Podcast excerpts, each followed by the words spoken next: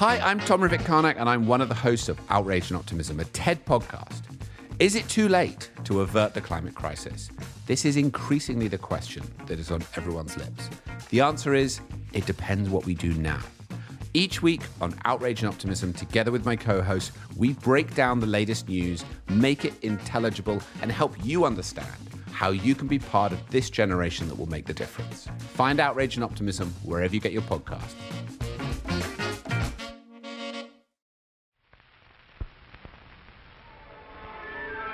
Ozone Fluid Net hairspray works, yet it leaves hair feeling like hair. Ozone Fluid Net contains no lacquer, doesn't clump the hair together or paste the hairdo down. You can tell that a woman uses it by the way her hair looks. Her hair can look as natural as unsprayed hair. Ozone Fluid Net, the hairdresser's hairspray in the pink and gray can.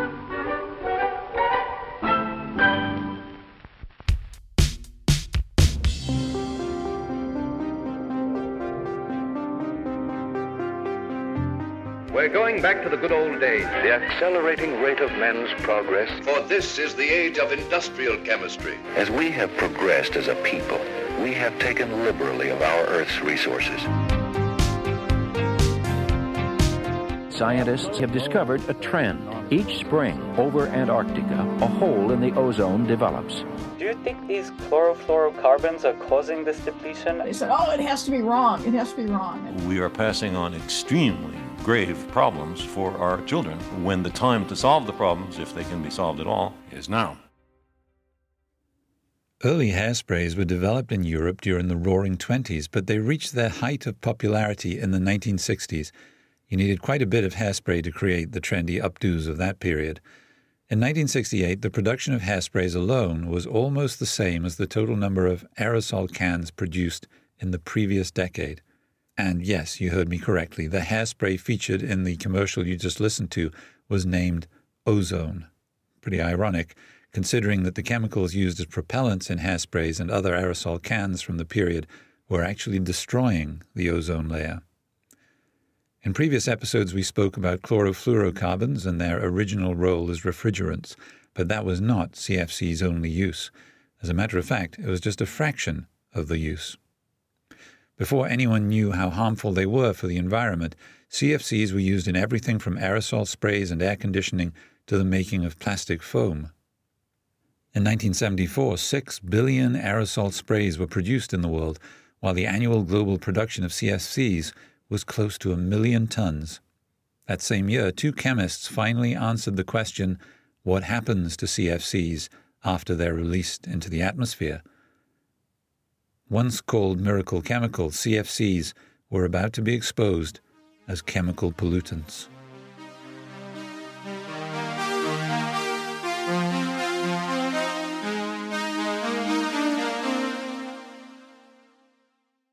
In 1970, Frank Sherwood Rowland had been the chemistry department chair at the University of California in Irvine for six years.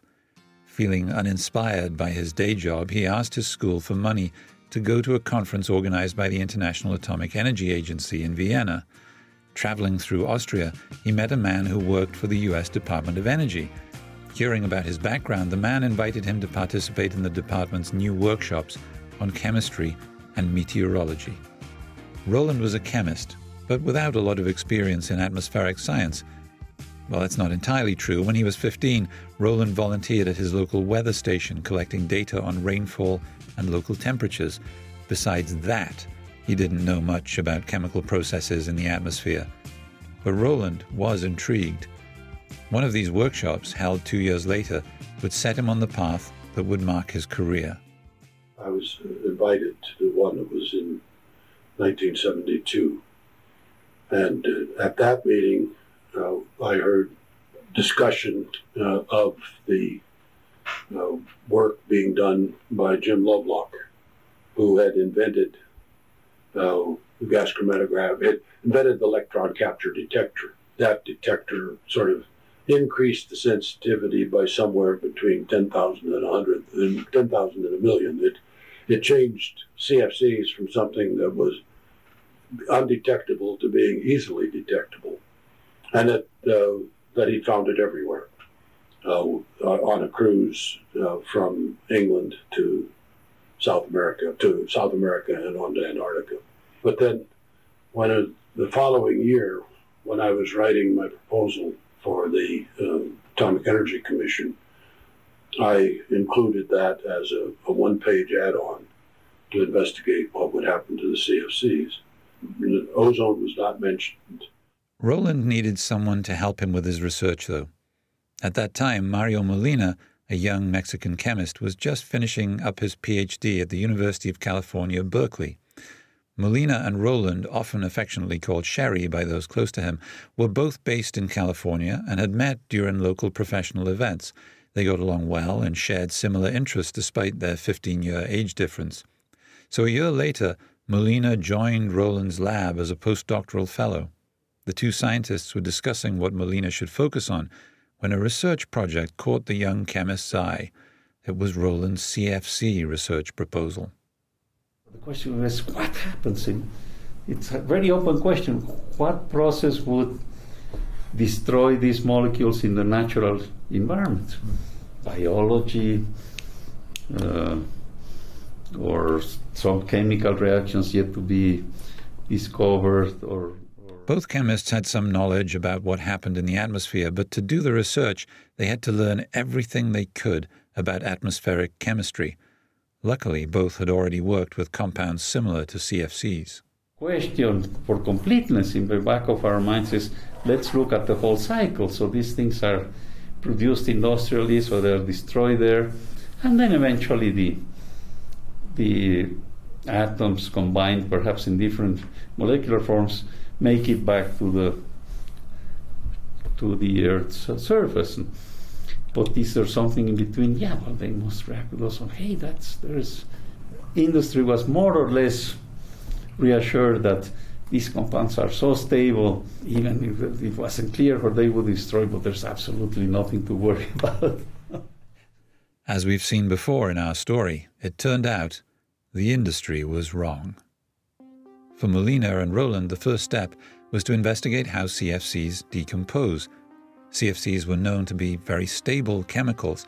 That much was true, at least when they stayed in the troposphere, the lower part of the atmosphere.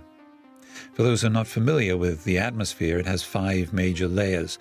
From lowest to highest, they are troposphere, stratosphere, mesosphere, thermosphere, and exosphere. For the sake of this story, we're mostly interested in the first two the troposphere, where most of Earth's weather happens, and the stratosphere, which hosts the ozone layer. Let's get back to Molina and Rowland now. Pretty soon, Molina figured out that if CFCs don't get destroyed at lower altitudes, they simply continue to go up. One of the questions was is there a process that will destroy them in competition to destruction in the stratosphere, which means that only a, a, smaller fraction will get there. But the numbers appear to indicate that it was comparable to what had been industrially produced, so we knew there was no fast process. At higher altitudes, CFC molecules abide by a different set of rules, and that's because higher stratosphere is exposed to the sun's ultraviolet light. The only thing protecting the lower atmosphere from this radiation is the ozone layer. So, what happens to CFCs when they reach this height? Molina himself conceded that at the time it seemed a bit far fetched, but soon enough they formulated a theory. Molina and Sherwood's theory was that ultraviolet light can break apart CFC molecules, releasing chlorine atoms, which react easily with ozone molecules composed of three oxygen atoms. When a chlorine atom encounters an ozone molecule, it takes one of the oxygen atoms away, leaving oxygen, O2, and chlorine monoxide, ClO. Chlorine monoxide then reacts with another ozone molecule, converting it to two oxygen molecules, and in doing so, frees the chlorine to do more damage.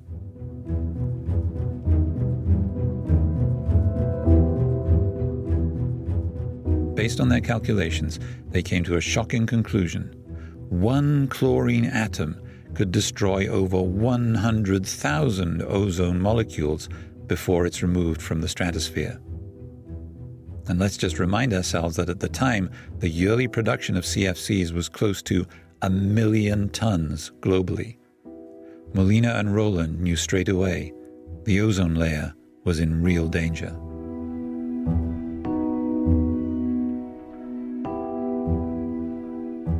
In 1974, Molina and Rowland published a paper with their findings in Nature, the same journal where the discovery of the ozone hole would be announced 11 years later.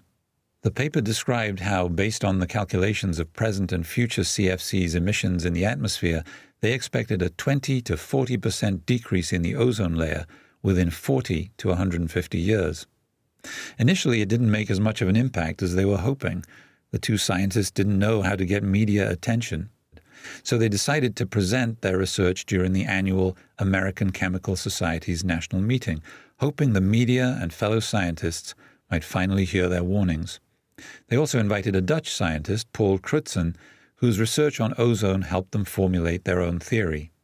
It was a place where you could communicate to at least to other chemists and so on. So we sort of naively organized a, a press conference. Okay? And we thought, okay, let's we made a list. We'll invite first somebody that will tell about the measurements that they are measured in the atmosphere, repeating, sort of summarizing Lovelock's results, and then uh, Paul Crutzen and how the atmosphere works, and then we'll tell our story. Why was it very naive? Because that's not the way press conferences work with the media. You have to come up with a punchline at the very beginning. So practically all the reporters left at the, the very first. so nobody, nobody was there when we talked about our findings. Later, of course, we learned hard, and then we did begin to make news, but slowly because it was a, not something common. It was a sort of an unusual thing to, to talk about. Invisible gases, invisible rays, in, invisible atmosphere. Some scientists also didn't react positively. They thought Rowland and Molina were just trying to make the news. Others, however, were scared by the implications of the theory. They went back to their labs and decided to replicate Rowland and Molina's study. Within two weeks of the conference, multiple sources confirmed their results. Some noted that Molina and Rowland did make one mistake. These scientists thought ozone could be destroyed even faster than the duo had predicted. September 1978, three months after the paper had been published, the story made front page news. People were getting scared. Aerosol spray sales went down. Governments started considering CFC regulations. The CFC industry knew it had to respond, and quickly. They didn't flat out deny the findings of the study. The industry used the leaded gasoline playbook. Industry representatives said that what Rowland and Molina presented was just a theory which hadn't been proven with any relevant ozone measures. They said they were more than willing to change something, but only after substantial data could be presented to them. On the other hand, scientists across the planet were warning that by the time they had the actual data, the problem might be too big to control. The industry replied with its own set of data. They came out with the numbers related to the financial impact CFC regulation would have on the economy. There are no chemicals available to replace CFCs, industry representatives said. To appear less confrontational, a trade group representing the companies promised to finance a study to test the theory. However, it would take three years before they would have the results. The potential danger of future CFC emissions was minimized and obscured by the implications for the global economy, which was, at the time, in recession. The stalling tactic worked. Regulation was put on hold and over the following years, the industry worked hard to undermine the ozone depletion theory and the scientists behind it using progressively more sophisticated methods.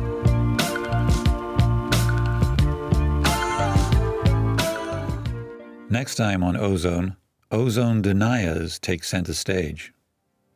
Subscribe to Climate Solutions so you don't miss the next chapters of Ozone, the story of how we dealt with the biggest environmental disaster humanity encountered until climate change. We're on Spotify, Apple Podcasts, Amazon Music, and wherever you get your podcasts. This was Climate Solutions from the European Investment Bank.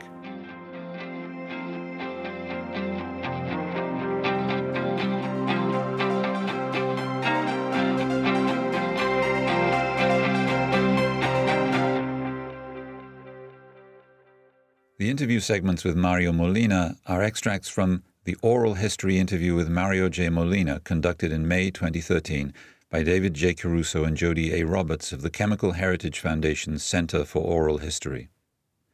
Clips from the interview with Sherwood Rowland are part of the American Meteorological Society Oral History Project collection and used with permission from the American Meteorological Society.